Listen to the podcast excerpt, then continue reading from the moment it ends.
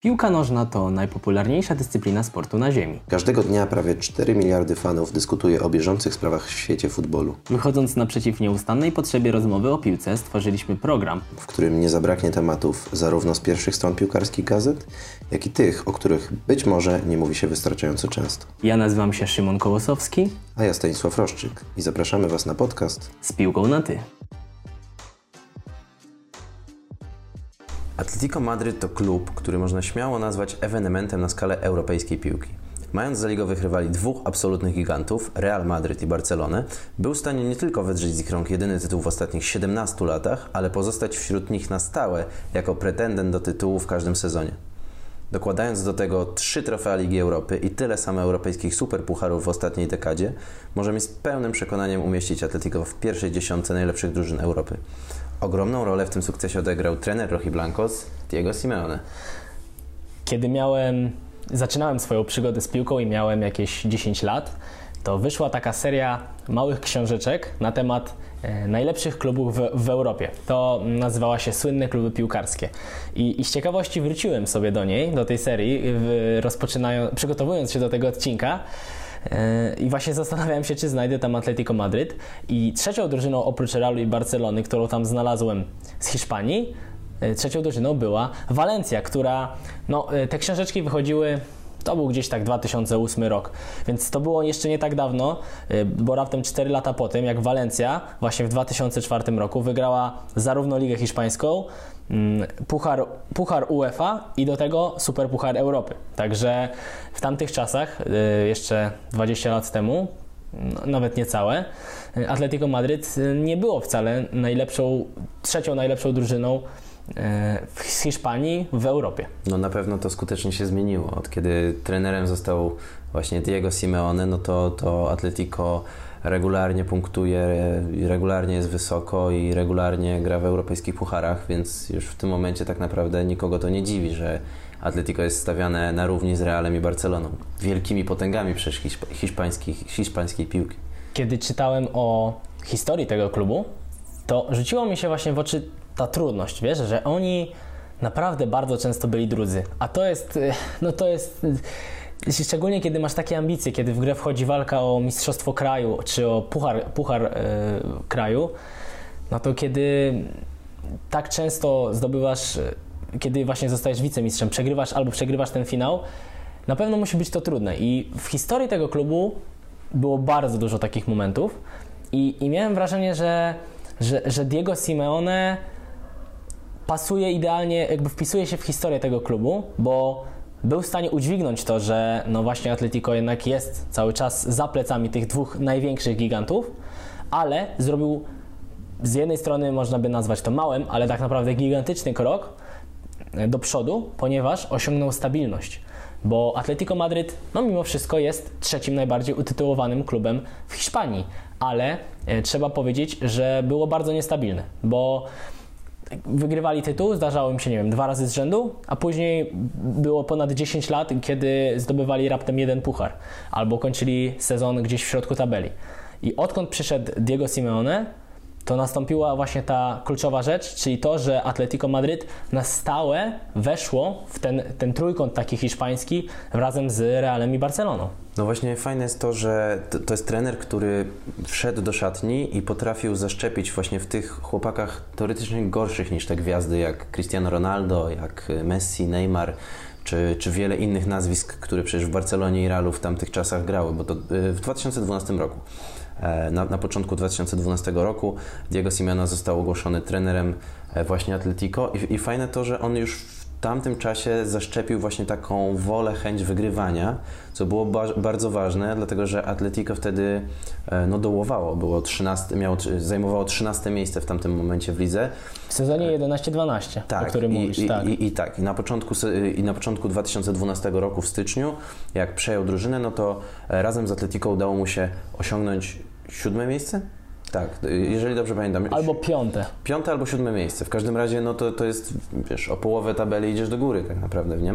Więc e, No i przypomnijmy, że w tym sezonie też wygrali Ligę Europy i Super Puchar Europy właśnie. to najważniejsze właśnie, o tym chciałem powiedzieć, że e, wiadomo, ligę już trochę stracili, trochę, trochę te najlepsze drużyny właśnie jak Real Barcelona, czy tam Sevilla albo Valencia, te trzecie, czwarte, piąte drużyny już im odjechały, więc wiadomo, że, że e, tam o te najwyższe cele bić się nie mogły, no ale właśnie jest jeszcze Liga Europy, gdzie Atletico, e, Atletico pamiętam ten mecz, bo go oglądałem nawet, e, Atletico zagrało naprawdę bardzo, bardzo dobry mecz i tam po dogrywce wygrało, więc no Diego Simeone to jest na pewno trener, który, który potrafi pokazać zawodnikom, że możesz być gorszy technicznie, możesz odstawać gdzieś tam umiejętnościami, możesz być niższy, ale, ale nigdy nie możesz odpuszczać. I właśnie to jest fajne, że po tej drużynie widać, jakim trenerem właśnie jest Diego Simeone, bo widać, że oni o, tam nie ma po prostu odpuszczenia. Na każdym meczu, w każdym meczu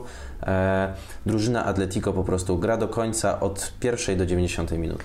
Pamiętasz, jak zastanawialiśmy się nad tematem tego odcinka i padło właśnie Atletico, Diego Simeone i ja zastanawiałem się, bo chciałem zrobić o tym odcinek, chciałem o tym porozmawiać i zastanawiałem się dlaczego. I kiedy szukałem informacji, to też właśnie zrozumiałem, z jakiego powodu warto, zdecydowanie warto o tym trenerze i ogólnie o tym klubie, o tej sytuacji, która teraz ma miejsce w ciągu, przez ostatnie lata właśnie w, w Atletico mówić, e, no bo no jest to jednak e, sytuacja na skalę ostatnich lat wyjątkowo, dlatego że prześledziłem ligi top 5 i Diego Simeone jest trzecim najdłużej pracującym trenerem obecnie piastującym e, stanowisko. Wiemy, że mm, takie wielkie kariery, znaczy kariery, takie wielkie, takie długie okresy trenerów jak miał Arsene Wenger czy, czy Sir, Alex. Sir, Sir Alex Ferguson, tak już zostały zakończone i w tym momencie mamy Diego Simeone i dwa dni dłużej od niego pracuje Christian Streich w Freiburgu e, a także kilka miesięcy, dosłownie kilka miesięcy więcej e, Stéphane Moulin w Angers, tak się chyba czyta to, e, w zespole we Francji, więc widzimy, że widzimy, że no jeszcze, 10, jeszcze Diego Simeone pracuje 10 miesięcy dłużej niż Sean Dyche w Burnley, który też jednak robi niesamowity wynik z tym zespołem, bo już od kilku lat się utrzymuje na poziomie e, Premier League. Natomiast no, spośród drużyn, które walczą o europejskie trofea i o mistrzostwo kraju, no to mamy tu wyjątek, bo to jest jedyny trener, który tak długo e, piastuje swoje stanowisko. I to, co jeszcze było dla mnie niesamowite i o czym warto powiedzieć, to widzimy, jak ten trener jest żywiołowy, jak on jest emocjonalny. I pierwsza myśl, jaka mi przychodzi do głowy, no przecież taki człowiek się wypali zaraz. I, i jak pamiętamy, jak on zagrzewał często y, publiczność do tego, żeby kibicowała, nie? Żeby... No właśnie, bo to, bo to jest trener po prostu, który, który ma ten ogień w środku, nie? To jest ten trener, który porywa ze sobą tłumy i gra jego drużyny, właśnie porywa wielu, wielu kibiców. No tak, ale wydawałoby się, że taki człowiek może osiągnąć sukces, ale minął, nie wiem, dwa, trzy sezony i on w jakimś burzliwym, e, w jakiejś burzliwej e, sytuacji, w burzliwej e, w takiej właśnie jakichś kontrowersyjnych okolicznościach na przykład odejdzie z klubu, bo się po prostu wypali, przestanie się dogadywać z szatnią, pokłóci się z kimś. Dla mnie to tak to wyglądało od początku, kiedy widziałem jak on darł się na sędziów, czy, czy właśnie skakał po prostu, żeby kibice głośniej dopingowali Atletico no a tu proszę, to jest dziewiąty rok, kiedy on trenuje ten zespół i, i nie zamierza przestać. Nie na wygląda na to, żeby przestał. Generalnie, jeżeli spojrzymy na jego słowa, które on powiedział, to gdzieś tam na jakiejś konferencji czasowej, e, na jakiejś konferencji prasowej e, powiedział, że to jakieś już kilka, dosłownie, kilka lat temu, chyba w 2015 roku, że, że już w tym momencie niektórzy porównują go do tego, że on dla Atletico może być jak Ferguson dla United. I, i on sam powiedział, że, że to by było piękne. Że, że on by chciał, żeby tak było. No i właśnie z roku na rok jakby e, umacnia tą swoją pozycję jako, jako trenera, jako legendę tego klubu, bo bo cały czas pracuje na to, żeby stawiać mu pomnik, żeby postawić mu pomnik przed stadionem i, i to widać chociażby po samej grze i chociażby po tym, jak Atletico jest już odbierane w Europie, bo takie śmiałe stwierdzenie jak to, że Atletico jest w 10 najlepszych drużynach właśnie w, e, na starym kontynencie, pośród najlepszych drużyn, no to jest jak najbardziej prawdziwe i jak najbardziej i ja i ty Szymon pewnie też się z nim zgadzamy. Oczywiście, że tak. Sami to napisaliśmy, prawda? tak. że, że są w pierwszej dziesiątce i, i zdecydowanie mamy na to argumenty. Wystarczy spojrzeć na te trofea, o których też już mówiliśmy i samo, samo odebranie tytułu mm, Barcelonie i Realowi, gdzie w XXI wieku udało się to tylko Walencji w 2004 roku wcześniej, a teraz, jak dobrze wiemy, my jesteśmy, nagrywamy ten odcinek zaraz po derbach Madrytu zremisowanych z Realem 1 do 1. No i Atletico cały czas ma bardzo komfortową sytuację, bo ma 3 punkty przewagi i jeszcze zaległy mecz. 3 punkty przewagi nad Barceloną, 6, 6 punktów przewagi nad Realem Madryt. Dokładnie. A, a, a, tak naprawdę nic nie wskazuje na to, żeby mieli się potykać z tymi um, słabszymi rywalami w fenomenalnej formie Suarez, w fenomenalnej formie Marcos Llorente, w fenomenalnej formie nawet y, y, ten. Zapomniałeś nazwiska. Tak, zapomniałem. Janik Carrasco może? Nie, chodzi mi o tego młodego, co z Portugalii. João Felix. João Felix, właśnie. Oczywiście. No, cała drużyna gra dobrze, wiadomo. Jeśli są wyniki, to tak naprawdę każdy wygląda dobrze.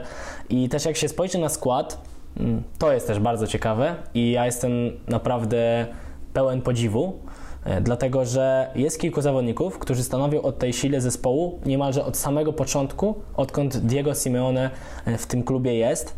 I, I, mamy tutaj Jana Oblaka, który jest w klubie od 2014 roku, czyli już 7 lat i cały czas jest bardzo pewnym punktem i bardzo istotnym elementem całej układanki. Wcześniej był Thibaut Courtois, tak, który, który też, odszedł, no właśnie. Który też był jakby bardzo ważną postacią tej, tej e, układanki Diego Simeone. Tak, Urugwajczyk Jimenez czy Savic też na, e, jako, jako obrońcy, no i oczywiście kapitan Koke, który w drużynie jest już od 2011 roku. Także Saul Niguez, prawda, którego też pamiętamy jeszcze z meczów Lig Ligi Mistrzów sprzed właśnie ładnych kilku lat, wtedy kiedy oni grali w tych finałach z Realem Madryt, no, które co prawda przegrali, więc właśnie tego trofeum jeszcze im brakuje. Y, myślę, że jeśli Atletico wygra, tak y, dygre małą dygresję dam, że właśnie myślę, że jeśli Atletico wygra w najbliższych dwóch, trzech latach Ligę Mistrzów, no to, to, to, zrobi ten krok, który sprawi, że będzie już całkowicie na równi z Realem Madryt e, i Barceloną. Ale wracając do składu, no jeszcze mamy chociażby takiego Janika Carrasco, który miał przerwę na grę w, e, w Chinach, ale wrócił i też stanowi o sile zespołu. I i widać, że te wszystkie zmiany transferowe są bardzo przemyślane. Było kilka transferów właśnie w, w, w sezonach 2019-2020, które do dziś zostały i tak ten skład obecnie.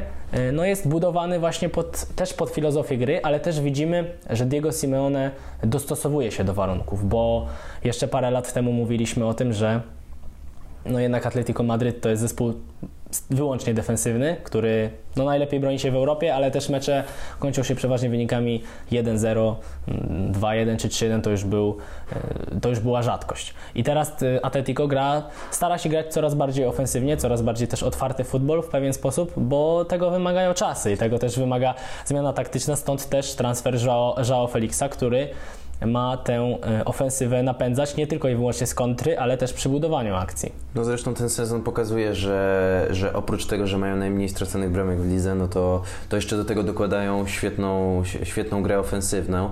E, Fajne jest to, że Diego Simeone jako trener potrafi zauważyć coś, czego inni nie widzą. Chodzi mi tutaj o na przykład przestawienie zawodnika na inną pozycję albo e, umiejętność przepracowania jakiegoś dłuższego okresu czasu z, dan z, danym zawodnikiem.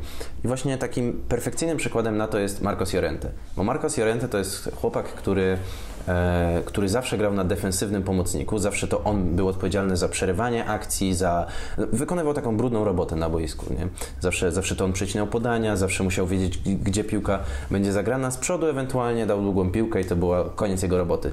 A Diego Simeone zauważył, że to jest idealny zawodnik na granie wyżej. To jest zawodnik, który powinien grać na podwieszonym napastniku, na takiej powiedzmy dziesiątce.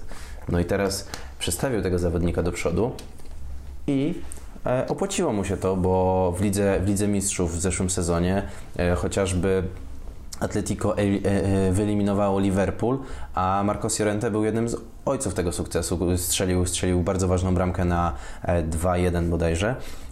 I, I do tej pory cały czas pokazuje, że jest w naprawdę świetnej formie i naprawdę bardzo dobrze gra do przodu. Strzelił już 9 bramek w tym sezonie, no więc jest chyba drugim najlepszym strzelcem w tej drużynie, co pokazuje, że Simeone zauważył jakby ten potencjał tego zawodnika na tej pozycji, a nikt inny, nikt inny o tym nawet nie pomyślał. Ja jestem pełen podziwu dla Diego Simeone, dla jego pracy w Atletico Madryt i to, co zrobił z tym klubem, to jak przeprowadził go przez te lata, jak ustabilizował ten klub na szczycie, jest dla mnie niesamowite. I właśnie cały czas powiem Ci szczerze, że ciężko jest mi to zrozumieć, jak to możliwe, że on się jeszcze nie wypalił. No bo przecież widzisz to, jak ile on serca wkłada w każdy ten mecz i podobnym trenerem, jeśli chodzi o charakter, wydaje mi się, że można go porównać do Antonio Conte. I Antonio Conte... Ja myślałem, że powiesz Jurgen Klopp. Jurgen Klopp? Nie, wiesz co, wydaje mi się, że Jurgen Klopp jest troszeczkę innym typem trenera, natomiast tak bardzo żyjący wszystkim, żyjący meczem jest zdecydowanie Antonio Conte, oni mi się jakoś kojarzą. No i właśnie tutaj Antonio Conte bardzo często powtarza, że szybko przejdzie na emeryturę, bo że, i będzie miał czas też dla, dla żony na emeryturze, mówiąc tak pół żartem, bo się po prostu no, w pewnym sensie wypali. No ta, te emocje kiedyś, yy, może nie to, że emocje się skończą, tak, tylko ta siła, ta energia, którą on wkłada w każdy mecz, w każde spotkanie, w przygotowanie się do każdego meczu, sprawia, że, że ta energia y, się szybko kończy, nie? te Ale zasoby co- energii i, i w końcu i będzie trzeba pójść na emeryturę. Na szczęście trener, znaczy on będzie mógł sobie na to, może nie na szczęście, ale będzie mógł sobie na to na pewno finansowo y, pozwolić. Wiesz co, jeżeli się spojrzy na to, co mówią piłkarze, czy też jakby środowisko, które, które obraca się wokół Atletico, e, to tam wszyscy mówią, że Simeone jest trenerem, który traktuje wszystkich bardzo, bardzo równo.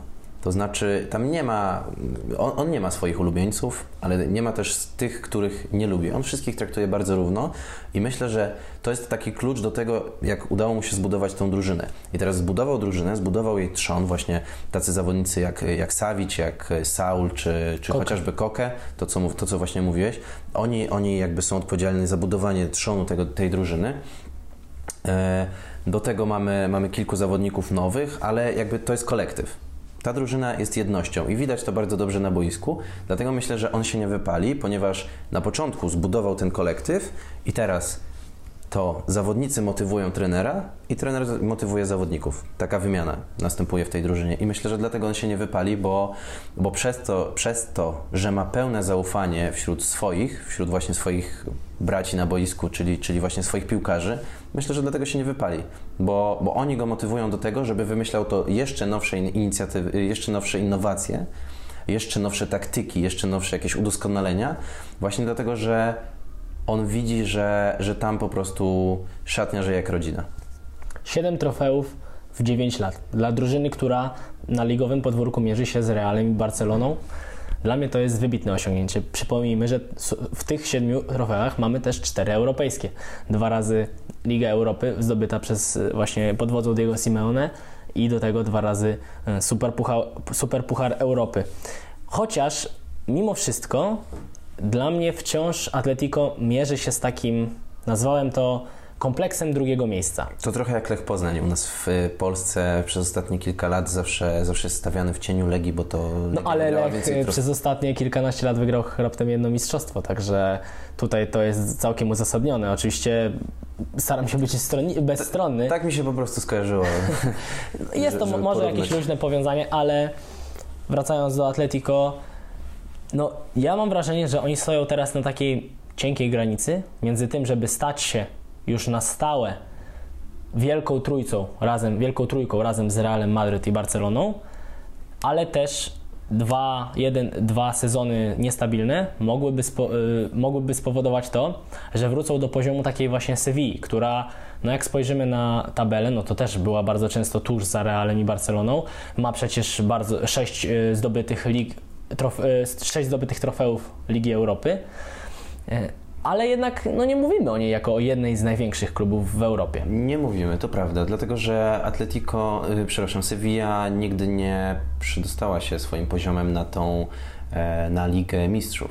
Ona nigdy, nigdy gdzieś tam w półfinałach e, nie grała, dlatego, znaczy nigdy, chodzi mi o ostatnie te 10-15 lat, tak? I myślę, że dlatego właśnie ta Sevilla nie jest stawiana tak wysoko. Atletico się udało dwa razy dojść do finału.